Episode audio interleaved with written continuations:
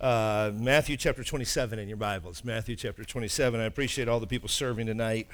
Um, I just want to commend while you're turning there, I want to commend Huikala uh, and, and really. Um, many of you, uh, Debbie and I have had the privilege of, of knowing and, and getting to know, but five years, just to help you out with the statistics of this, of churches that start, 95% of churches don't make it to their third, I'm sorry, 90% don't make it to their third year anniversary.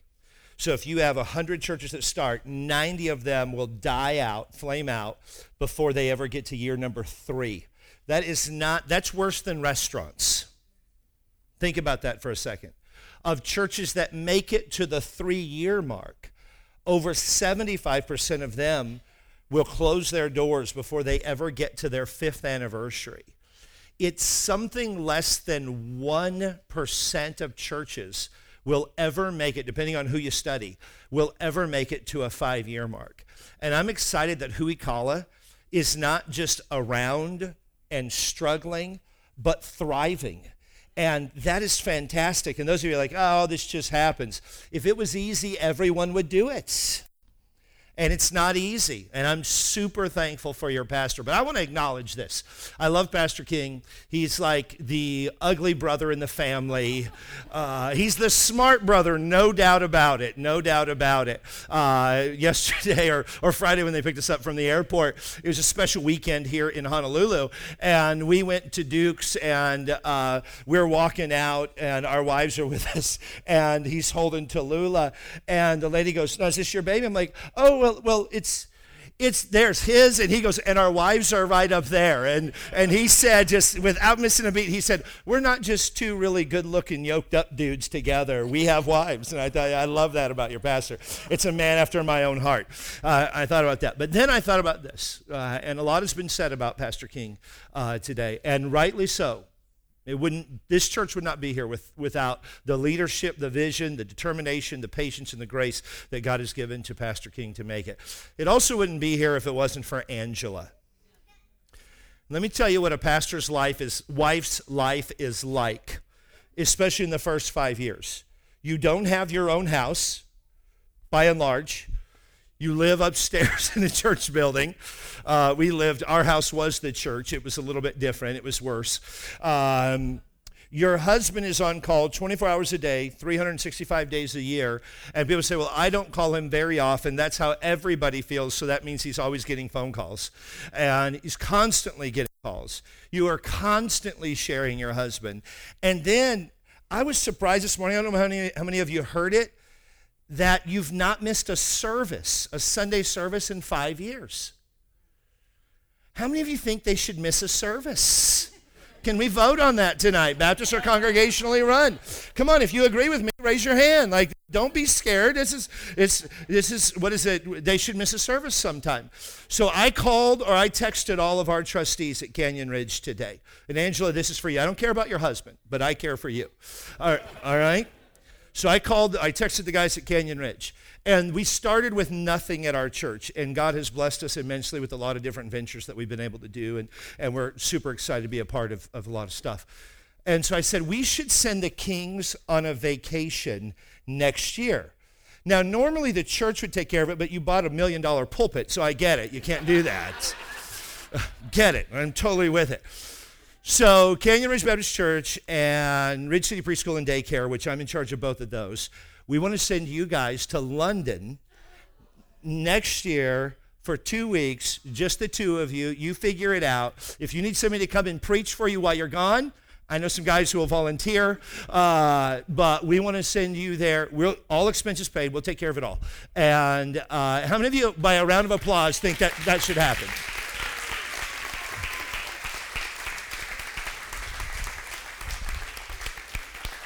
And our trustees were jacked up about being able to help you because they thought any pastor, here's what our church thinks if I'm there five years without a Sunday off, they are going to leave. So. So we'll probably see the church grow, and, and that'll be fantastic. And so our guys were just jacked about being able to help with that. And we, we, we started a daycare, and, and all of the proceeds go to help missionaries. And let me tell you, this is our most exciting church plant we've ever been able to help. We're, we're stoked about it. And we know that the longevity is not just in hearing Pastor King preach another service, but it is also in every once in a while he be, and Angela being able to get some time away. And um, Um, we could send them to a lot of beach type places. Angela told me, we want to go to Bora Bora. And I'm like, that's boring. You live there. And so we want you to go somewhere where it rains and is cold and people get depressed and need coffee and all of those things, you know. You need Jesus in Europe. So why is different. So if and if uh, yeah, I mean, uh, London is great. Natalie, my oldest daughter, and I went on a mission trip to Eastern Europe, uh, Romania, Serbia, Hungary, and uh, we stopped for 12 hours in London at midnight. And so we were there, we got there, and so we, we, we made it to uh, Big Ben at midnight. Let me tell you something. If you want to see all of the big things in London without a crowd, go at midnight. We saw Buckingham Palace, we saw Big Ben, Westminster Abbey, all of the cathedrals. We did it all in three hours. There wasn't a line anywhere. It was fantastic. And so you guys will have a great time. You honeymooned there and uh, you'll be able to go back and have an awesome time. Well, anyway, we're excited to be a part of that. Matthew chapter 27 in your Bibles. Why don't you stand just in honor to the word? You have been seated for a while. And we believe at our church that sitting is the new smoking, so we want to help your health by letting you stand up for a while.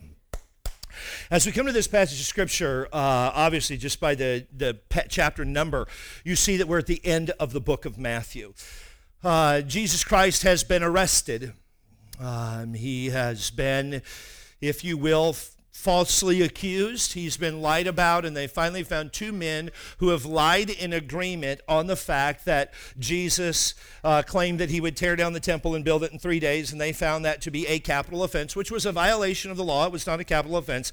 But in order for Christ to be arrested and, and crucified, they had to lie because he was and is perfect and sinless.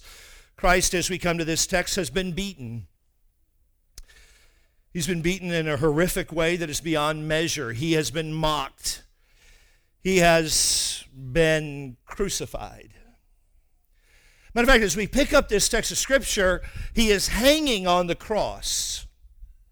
They have taken him, if you know the story of the crucifixion, and they have arrested him and they've beaten him, and they took the cat of nine tails and they beat him, and, and he has no chest cavity per se anymore. His internal organs are all exposed. They tell us that his large and small intestine were probably hanging down to his knees if they did not wrap that in something. And the scripture says he was naked, so we make the clear assumption that he was not clothed at all. And, and you could see all of his organs. His back would have been completely not just torn up, not just cut, but you would see all of it, all of the internal organs, all of the garbage, all of the, the, the, the, the vital organs are exposed. He would have been bleeding profusely. They took him outside the city of Jerusalem. And one of the marks as you would walk out to be crucified is that they would make you bear the cross member that you were going to be hung on. And the reason that they'd make you bear the cross member is because they wanted you to picture or symbolize that you were paying the weight for your own sin. So everybody in Roman government who was under the Roman rule, who was going to be crucified, had to carry their own cross, signifying that they were a sinner. And you remember the story when Jesus goes outside of Jerusalem and they put that cross on him, he falls under the weight of it because he was not a sinner. He had never sinned. And so when they said, You have to carry the, the sin of mankind and show that you are guilty, Christ was not guilty of any sin. So Simon the Cyrene was picked and they went to Golgotha. They stood on Golgotha. They took Jesus' hands and they, they, they nailed them into the cross member and they took ropes and, and tied them around his arms. They put the centerpiece there and they attached the cross member to the centerpiece and they dropped that in a hole over three feet deep. And they literally say that every bone in Jesus' body was dislocated. And he hangs there. And he hangs there for hours and he hangs there and He becomes, the Bible says, at about noon, sin for us. He who knew no sin, he who had never said a curse word, he who had never had a vile thought, he who had never uh, said a bad thing or thought a bad thought or done a bad act, he was there on the cross. And the sky goes the sun stops shining. The moon does not give any reflective light. Jesus hangs there. And for the first and only time in all of history, God has turned his back on Jesus Christ. And he turned his back because of our sin. And he hangs there. They light fires around him so they could see. This is very uncommon. It does not get pitch black dark in the middle of the day anywhere in the world. And so they light fires so they can see. And Jesus is hanging there, and the fires are lit, and the guards are there. And he cries out to God, and they take a sponge and they fill it with vinegar and they bring it to his mouth when he cries out, I thirst. And people say they brought vinegar to be offensive to him. No, they brought vinegar because it was a sedative in that day that they would use. And he tasted it and he spit it out because he could not have sedative. He had to endure full payment for the sin of mankind.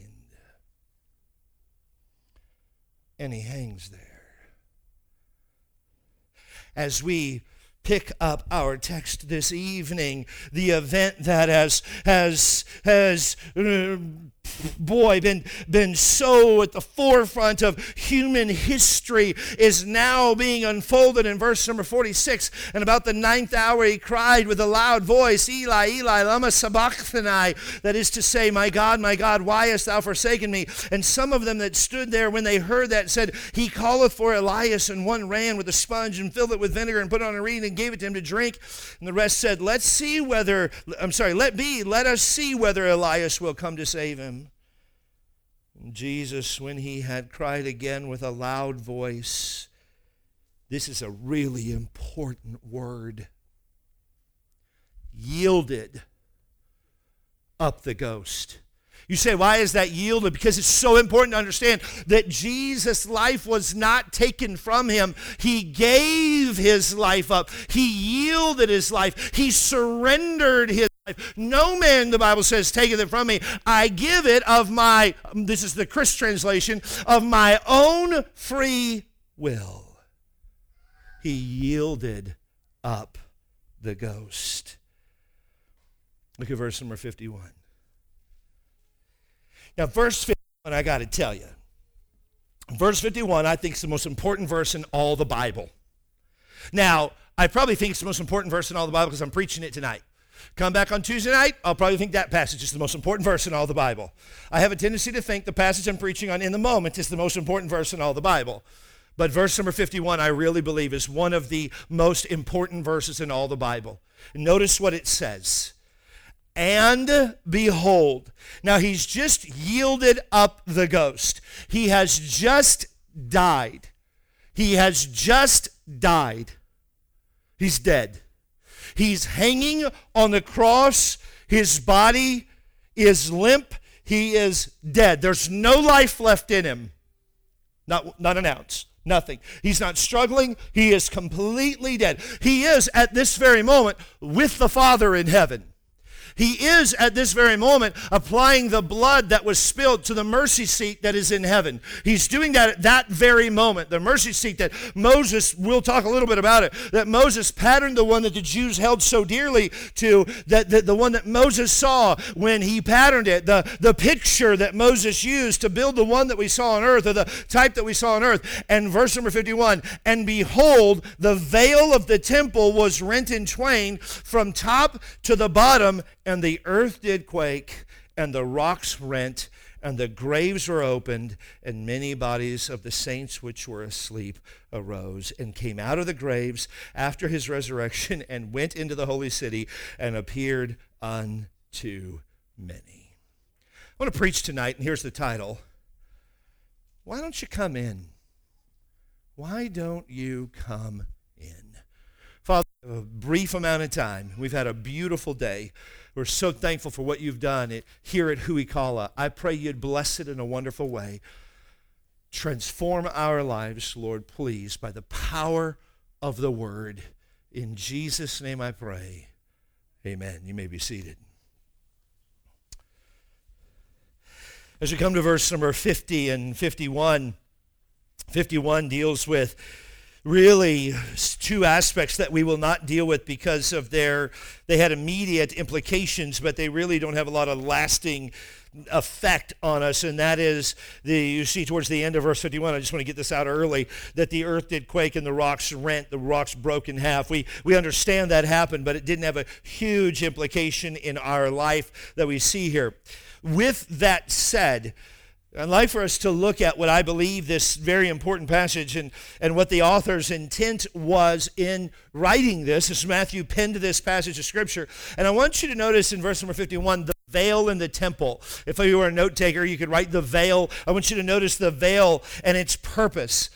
Within the temple, there were different dimensions. And solomon's temple and herod's temple in jesus' day he would have been in herod's temple. Solomon's temple had been destroyed and, and a new temple had been built. And, and we read about that in the minor prophets. And, and a new temple would have been built. And then herod did several updates to it. So it was commonly for, referred to at that day as herod's temple. At the west end of herod's temple was the holy place inside the temple the holy place was 60 feet from the door, and a beautiful veil uh, separated it, and it marked off the Holy of Holies, and often called the most holy place. This veil created a room that was a cube, and inside this cube, you would have seen angels that would have been covered in gold, and cedar wood that was covered in gold, and the floor, the, the planks were covered in gold. It was beautiful in every way. The Ark of the Covenant was in there. And the Holy of Holies in that day was the abode of God. It is where God met with mankind. It's where you would read about in the Old Testament that the priest could go once a year and offer sacrifice for the sin of mankind. He could not go twice a year, he could not go three times a year. He could go once a year and offer sin for the or sacrifice for the sin of mankind. When the priest would go into the holy of holies, this abode of God where man once a year would meet with God and offer sacrifice, the priest would go in and they would sew or clip a bell onto the bottom of his robe. And then they would put a rope around his ankle. Because if he went in there and he was unholy, if his, if his life was not right with God when he went into the Holy of Holies in the Old Testament, God would kill him when he went in. And so they would sit outside the Holy of Holies with the rope, and they would want to hear the bell jingling. And if they didn't hear the bell jingling for a while, they would literally pull him out from the holy of holies because he had went in contaminated with his heart not right with god it was a very very special place it was a very scary place insofar as your heart had to be right if you were the priest that was going to go in there every single year. And I just want to say this I'm glad I was never a priest in that day because I probably would have been pulled out by the ankle at some point. It was a difficult, difficult place. And so the veil is there. We're told that the veil was six feet high and about 60 feet long. There's some debate on how big it is, but six feet high by about uh, uh, 60 feet long. What, we're, what there's not a lot of debate about is the thickness. The thickness of the veil was four inches thick. There were it was made up of uh, braids that were braided 72 braids 24 uh, braids connecting to one another. And they say that the veil was so strong that you could put four plow horses on any of the corners and they would not be able to tear that veil in two. So you could put four what we would call clydesdales or large plow horses. They could be attached to the veil on any of the corners. They could pull with all of their horsepower, and they would not be able to tear the veil in half. It was a very, very strong, strong curtain that separated man from God. Hebrews chapter 9, who deals with the sacrifice and the, the Holy of Holies and really deals with the implications of Jesus Christ into Judaism. Hebrews chapter 9, verse number 7 says, But unto the second went the high priest alone once every year, not without blood, which he offered for himself and for the errors of the people. So you have this, this veil, and the whole purpose of the veil is to separate, and this is so important, is to separate the people from God. That's the whole purpose of it. It's to separate the people from God. In life, we live today with this mission, and that is to tell people how they can have a relationship with God. The purpose of the veil was to tell you you can't get close to God. You can't come close to God. It's, it's a different dynamic. You, this is what the veil was saying. Saying, God lives here, you stay out there. You're not welcome in here. This is the abode of God. And you're not welcome in the abode of God. Not at all. Not at all. Reminds me of a time I went to a baseball game. Anybody a baseball fan in the room? Any baseball fans? I hate baseball. I do. I hate baseball. I, I don't get it. I don't understand it. It takes forever. I mean, literally, it's like watching paint dry to me. Anybody agree with me on that point? I've been to a lot of baseball games and I count how long it takes the pitcher to pitch. The average pitcher, there's 37 seconds between every pitch. It's just, and then it's one pitch and nothing happens. He pitches and they just stare at the ball. It's like, swing, man, swing. And they're like, well, it wasn't good pitch. Well, who cares? Just do something. We're in the stands. We paid to come here. Come on. Well, a friend of mine, his son plays for the or son-in-law plays for the San Francisco Giants. I went to one baseball game in the last two years. You say how was it? I was bored out of my mind. I uh, oh I went to two this year. I, I my wife just reminded me of another horrific event and went to another baseball game. I just I don't enjoy baseball. Jordan likes baseball. Jordan played baseball. You're a catcher, right? Jordan, he looks like a catcher, doesn't he? He just has got that catcher build. I'm not a fan of baseball. But when I went to a baseball game like about four years ago, I, I wanted to get down into the special section just to see what it was like. You know that section where people who like baseball pay extra to get close? Like like in the front row. How many of you know what I'm talking about? Like people's like, oh, those are great seats. To me, it's a waste of time. But because you're farther away from your car, you got to walk up more stairs. There's nothing about that that I enjoy. I would just rather stay home and watch it on. I wouldn't rather watch it on TV. I'd rather sleep through it at home on the couch. Uh, but I wanted to get down there. I wanted to get down there because it's like they were doing like batting practice, and I wanted to get down there so I could get some of the home run balls because I thought pushing over little kids and getting a ball might be fun or something. I don't know. I just wanted to see what it was like. And when I went there to get a ball, I went to go down there. There was this nice, gracious little lady who was standing there in front of the stairway, and I said, "Hey, I'd like to go down there." She goes, "Well, let me see your ticket." Right on. Here's my ticket. I didn't want her to think I just jumped the fence to get into the ballpark. Like, here you go. She goes, Oh, you're not qualified. Like, what? She goes, Your ticket does not get you in there. I said, What do you mean my ticket doesn't get me in there? I'm not asking my ticket to take me in there. I'm just asking you to move so I can walk there on my own. She goes, No, you got to buy a special ticket to get in here. I'm like, People pay extra for this? She goes, Yeah. I'm like, I don't want to, I just want to go in there. So we had a nice conversation. She laughed, I laughed, but I was not allowed in. That lady was a veil to me getting a home run ball. She would not allow me in. She would not allow me into the place where I wanted to go. The purpose of the veil is to keep people, or was to keep people from having access to God.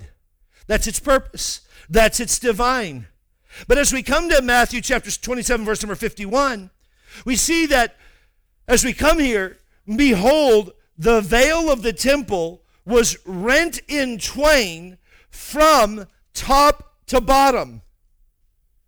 From top to bottom. That's a really key ingredient here. Why? Because you couldn't take a ladder and stand up on six feet and get a bunch of dudes and break it from top to bottom.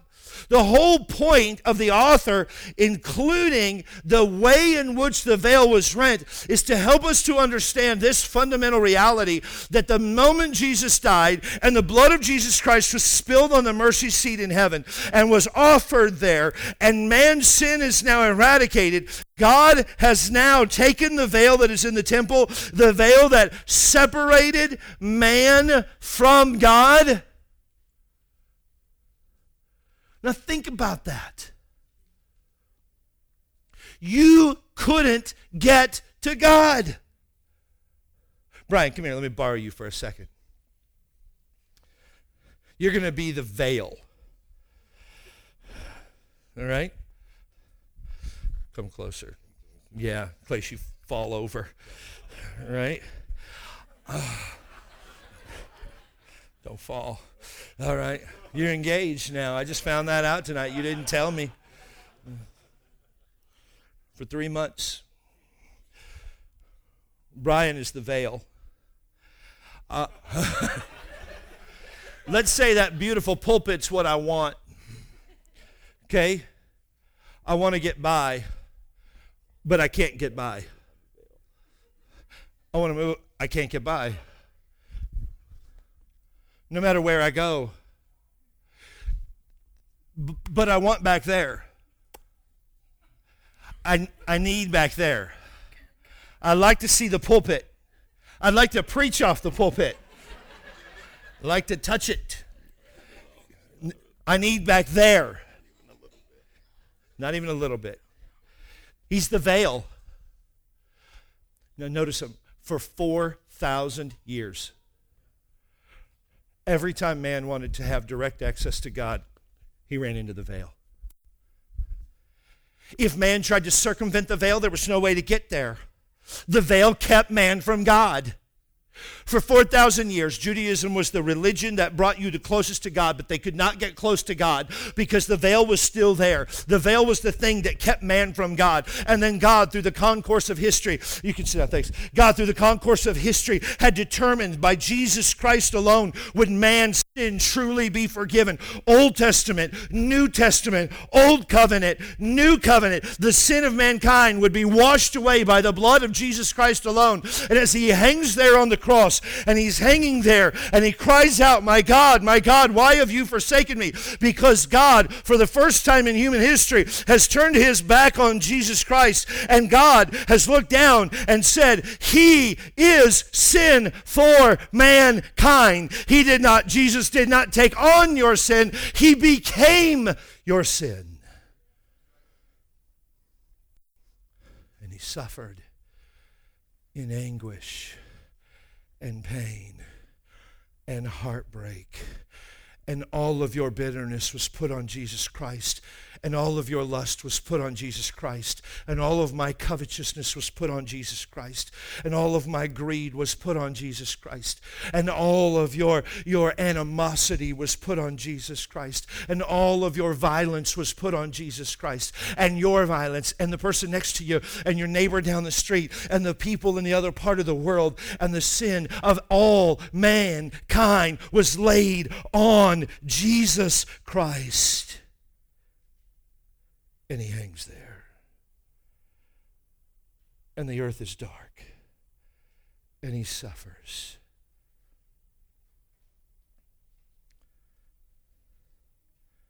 And now he cries out, It is finished. And when he cries out, It is finished, he yields up the ghost, and there he dies. The moment he dies, he takes blood and he ascends to the Father. Their relationship is about to be restored. Christ placed blood on the mercy seat. How this happened is a mystery to everyone, but he places blood on the mercy seat. The sin sacrifice of mankind is now taken care of by Jesus Christ. As soon as that happened, God is up in heaven. Come here, Brian. Come here. Come here. Come here. Come here. Quick, quick, quick, quick, quick. God is up in heaven, and as soon as God offer or Jesus offers that sacrifice of the Bible says of Himself not of a bull, not of a goat, not of a pig, uh, not, not of a dove, not of anything, but the sacrifice of himself. God, who had kept man from himself through the veil that is in the temple, God reaches down with his finger and he tears the veil from top to bottom. And God now says, You who were separated from me, you're no longer separated from me. Now you have direct access to me. You don't need to stand off being stiff armed from the throne of God. Now you're welcomed into the throne of God. You don't need to stand in some other part letting somebody else suffer or, or pray for your sin or, or, or letting somebody else uh, uh, offer sacrifice for your sin. Now you, for the first time in human history, can come boldly to the throne of grace and obtain mercy and find grace to help in time of need. No, no, no, get it. For 4,000 years, you couldn't come close to Jesus Christ. But the moment Christ died and offered sacrifice and the veil was torn in top to bottom, Jesus is now saying, not only can you come in, but won't you come in? Not only you have the availability, I want you, now he's saying, I want you to take the opportunity. Now you can come to God of your own free will, powerfully, boldly, and obtain mercy and find grace to help in time of need. Oh, for 4,000 years. Old Testament saints, Elijah, Abraham, Noah, Moses, you name them. They got no idea what this is like. They have no idea. People say, Oh, I'd like to have the faith of Abraham. Let me tell you, in this age in which we live, where we can come boldly to the throne of grace, and let me tell you, Abraham is a stalwart. He's a hero of the faith, no doubt about it. But can I tell you this without a doubt that you can have much a much greater relationship with God? Well, how can I have a greater relationship with God than Abraham? I mean, come on, he's the Genesis 12. He's the patriarch of the nation of Israel. He's the one that's closest to God. You know why? Veil's been torn. You know why? There's nothing now that separates you from God. There's nothing now that says, oh, you can't come close to God. I was witnessing to a Muslim friend. Um, I, had, uh, I had knocked on his door um, if you, if, pastor's been to my office many times, and if you go to my office, you look out my window, you see some apartments not far from the, across the canyon. It's about three miles away, and, and a couple of the 9/11 hijackers lived there. It was really instrumental in us starting our church where we did, and a couple of the 9/11 hijackers lived there, and and there was a church in the area, a Baptist church in the area at the time. And, and I asked them, I said, in the five years you guys have been here, have you ever knocked on these doors and invited people to come to church? They said, no, never have. And it's kind of personal with me that we always go there and try to witness to folks and, and um, go there about three or four times a year. And when it was just, it was just in this cycle. I wasn't thinking of, I was just going through the neighborhood and, and, um, and just uh, we weren't really even knocking on doors it just so happened that i met this guy and, and we began to talk and he began to come to church come to find out uh, he was an NIT from afghanistan or from kyrgyzstan and, and he had a co-worker who was a, uh, a independent baptist lay preacher in uh, one of the southeastern states i think georgia and, and they had been talking back and forth and the guy started coming to our church and i began to witness to him and he said he said this he goes chris are you telling me that you can talk directly to god and I said, Oh, yeah. He said, No. I said, Oh, yeah. He said, I could never accept that you could talk, talk directly to God. I called him by name and I said, It's not because of me. It is because of the sacrifice of Jesus Christ, Christ when he died on the cross for our sin. The Bible's pretty clear on this as to what it means. It means there's no symbolism about it. The Bible says in the book of Ephesians, chapter 3, verse number 12, talking about Jesus, in whom we have boldness and access with confidence by the faith of him. We have access. We have confidence by the faith of Him. Ephesians says elsewhere, or it says elsewhere in Ephesians chapter 2, verse number 18, for through him we have access by one Spirit unto the Father.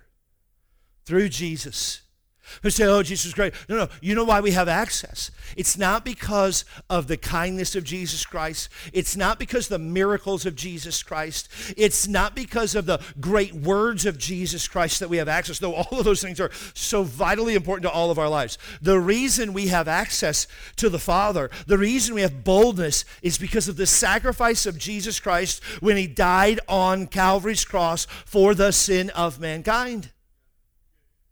That's why we have access. That's why we have boldness. That's why we can come to him in confidence. It's because of the access of Jesus Christ or that we gained when Jesus Christ died for the sin of mankind. Probably the the the the, the primary verse about this is Hebrews chapter 4 verses 15 and 16 where the scripture says, "For we have not a high priest which cannot be touched with the feelings of our infirmities, but was in all points tempted like as we are, yet without sin. Let us therefore come boldly unto the throne of grace that we may obtain mercy and find grace to help in time, time of need. The word boldly is an idea that expresses union, one of connection.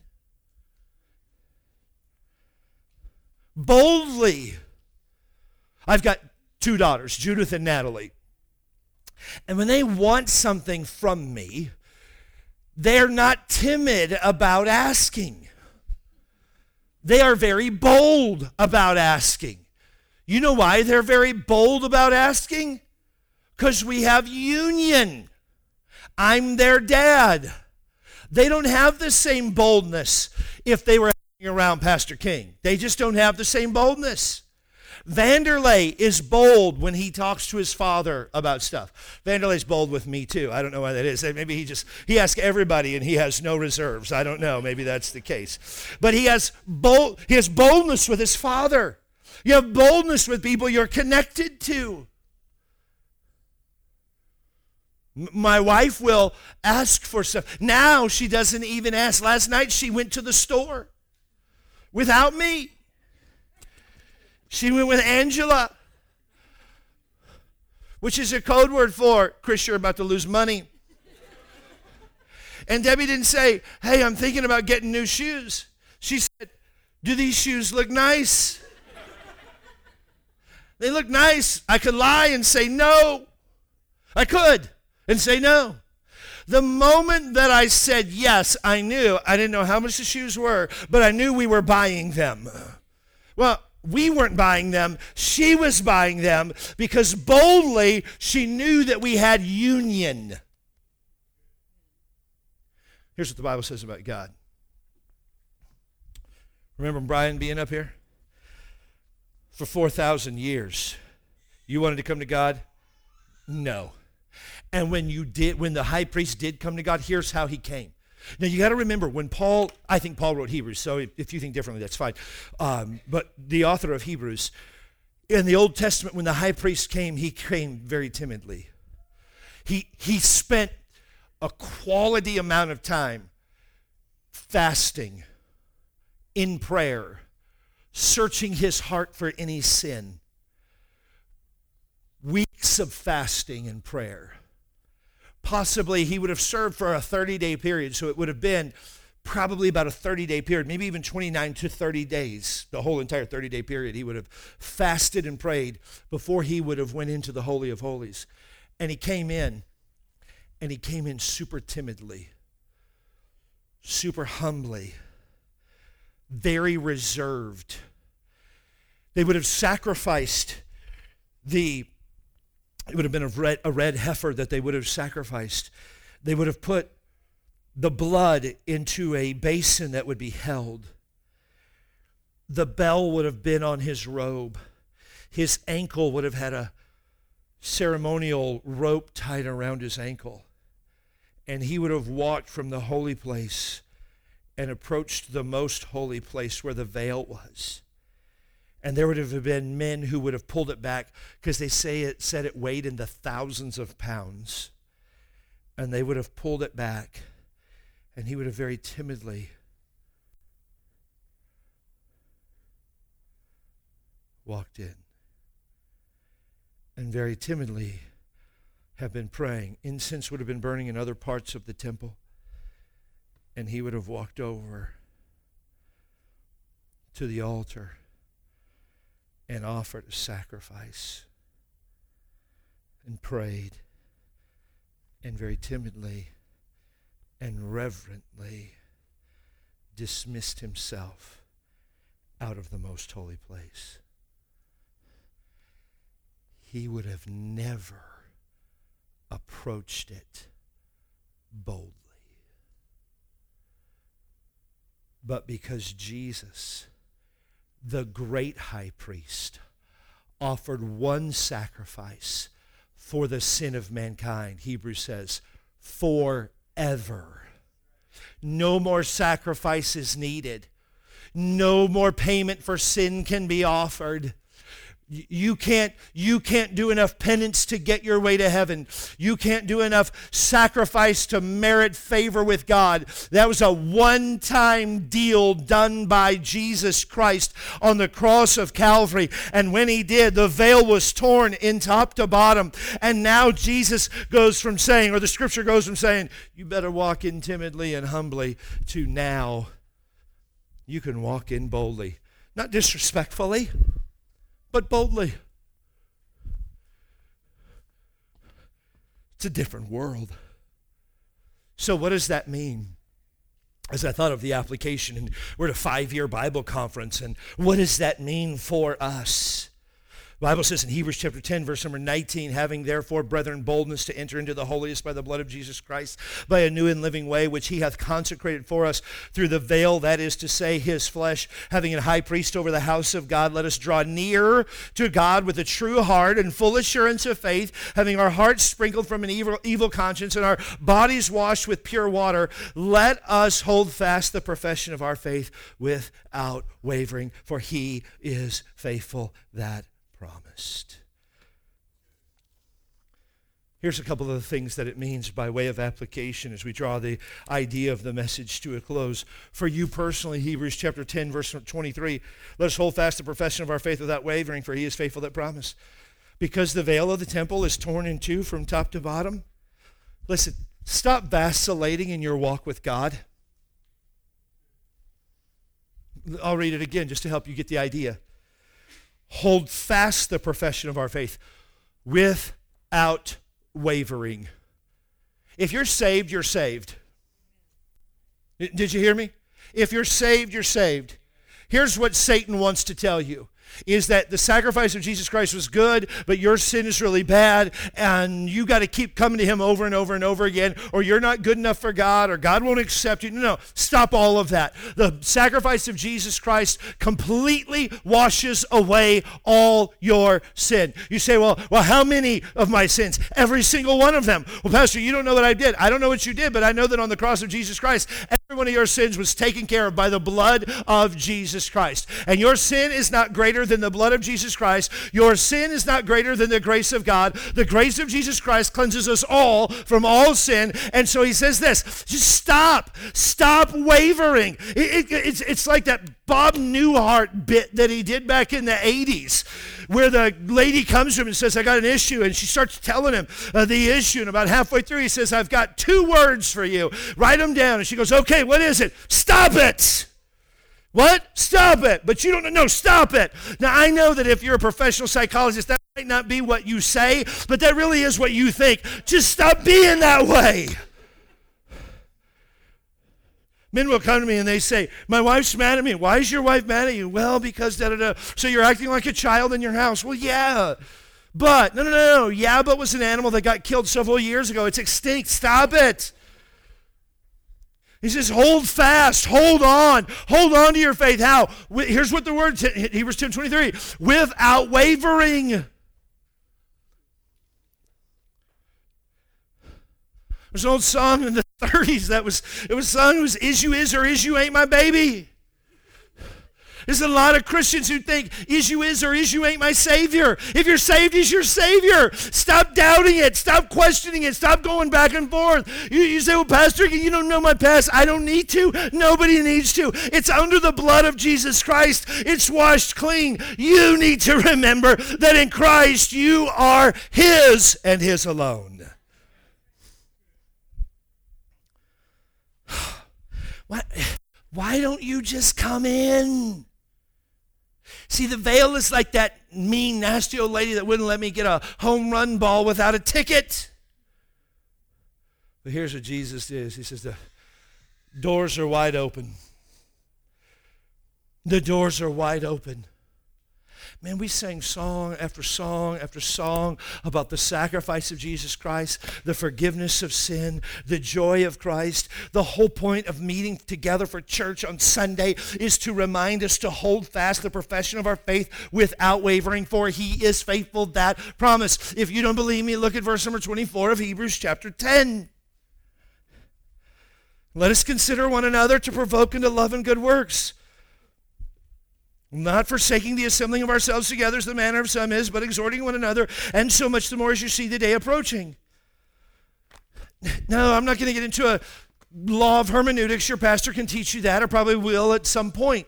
But verse 23, 24, 25, and 26 go together. They're part of what is called a paragraph. And the paragraph is connected. So hold fast the profession of your faith without wavering, and provoke one another to love and good works. And don't stop going to church because at church we're going to be encouraged to what? Hold fast the profession of our faith without wavering and keep serving God and doing good works. You say, no, no, no, really, Pastor, what are you saying? Okay, keep going to church. Why do I keep going to church? Because I need to be reminded to hold fast the profession of my faith without wavering. Because if you're like me, chances are by about Tuesday in the normal week, you start to waver a little bit. And the scripture says, stop wavering and stay faithful. Well, how am I going to be reminded to stay faithful? By keep going going and keep doing the right thing. A couple illustrations, and we'll probably be done. I say probably because something else good might come. you never know. I love to do, I love to work out. I love to do CrossFit. I really like to lift weights. Pastor and I will work out early tomorrow morning about 9:30.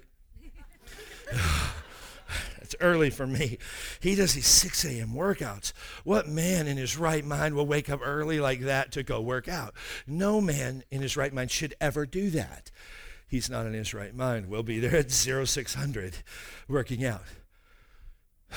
But when I go to CrossFit, you know what I'm reminded of? Is that I better eat well the rest of the day. Because if I don't eat well the next day when I go and I work out, I'm not going to do very well, and I'm going to want to vomit the whole time I'm there.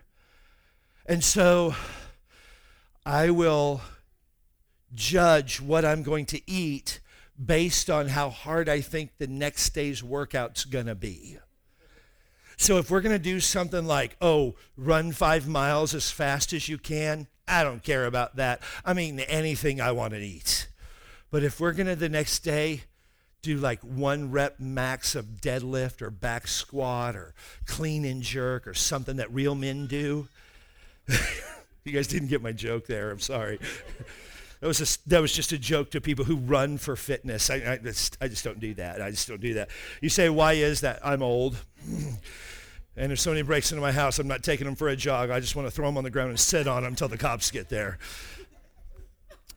But if we're going to lift heavy, you know what I'm reminded to do? Eat well. You know what church reminds me to do? Live well.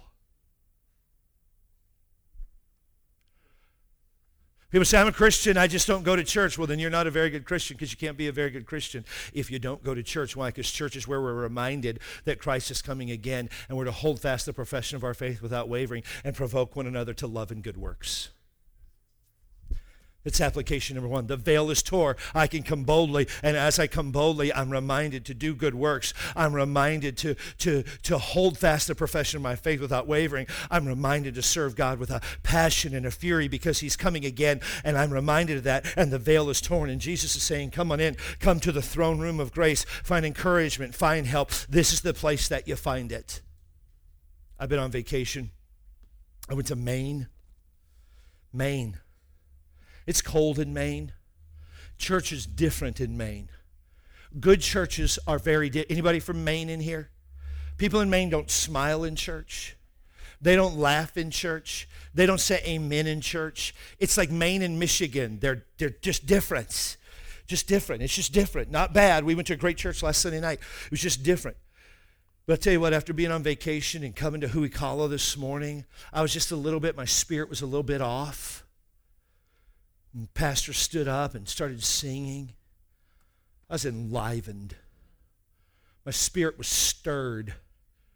then we had a long break. My spirit wasn't into that.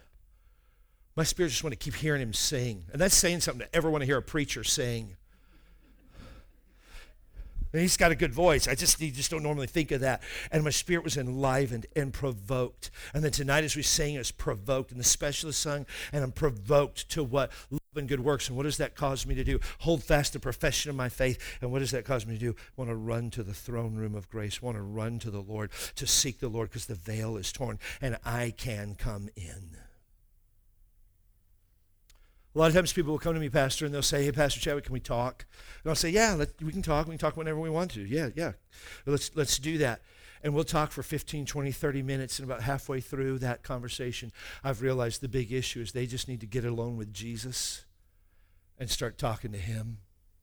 I don't mind helping. I don't mind talking. But can I be super honest with you? As Huikala faces five more years of ministry, then five years after that, and five years after that, and five years after that, the way that Huikala moves forward, the way that Huikala moves forward is the way, same way that you move forward, is by going boldly into the throne of grace and finding mercy and finding grace to help in time of need because you are going to need it, Christ, this week. You are going to need Christ next week. You're going to need Christ every single day of your life until he returns and takes us to heaven, and then you'll be with him. And the only way to have that is because the veil is torn and we can come into the throne room of grace and we can obtain mercy and we can find courage and we can be helped and we can be strengthened because God, in his great providence and love and sovereignty, tore the veil apart so that man could come boldly to the throne of grace.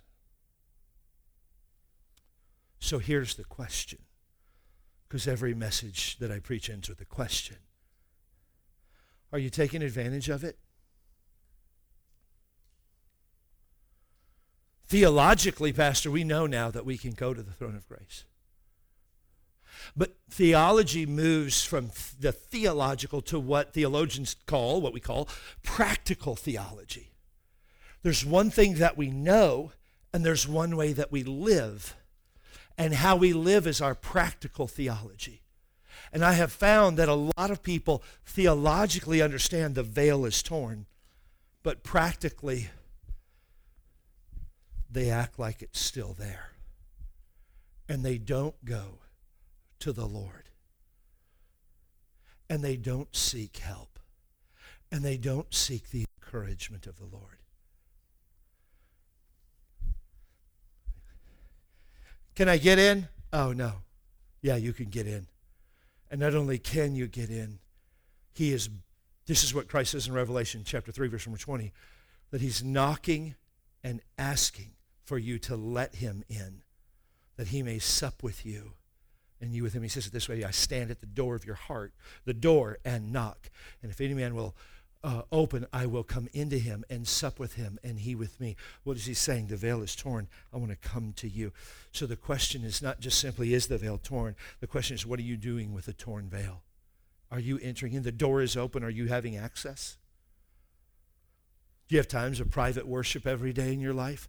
Are you taking your burdens to the Lord? Are you yielding yourself to Christ? Are you allowing him to speak to you? See, Bible conferences are no good if all we do is get knowledge. They don't do anything until the application causes us to draw closer to Christ every single day of our life. So, tomorrow, when you're tempted, you can go directly to the throne. On Tuesday, when you're like, I'm tired and angry, you can go directly to the throne.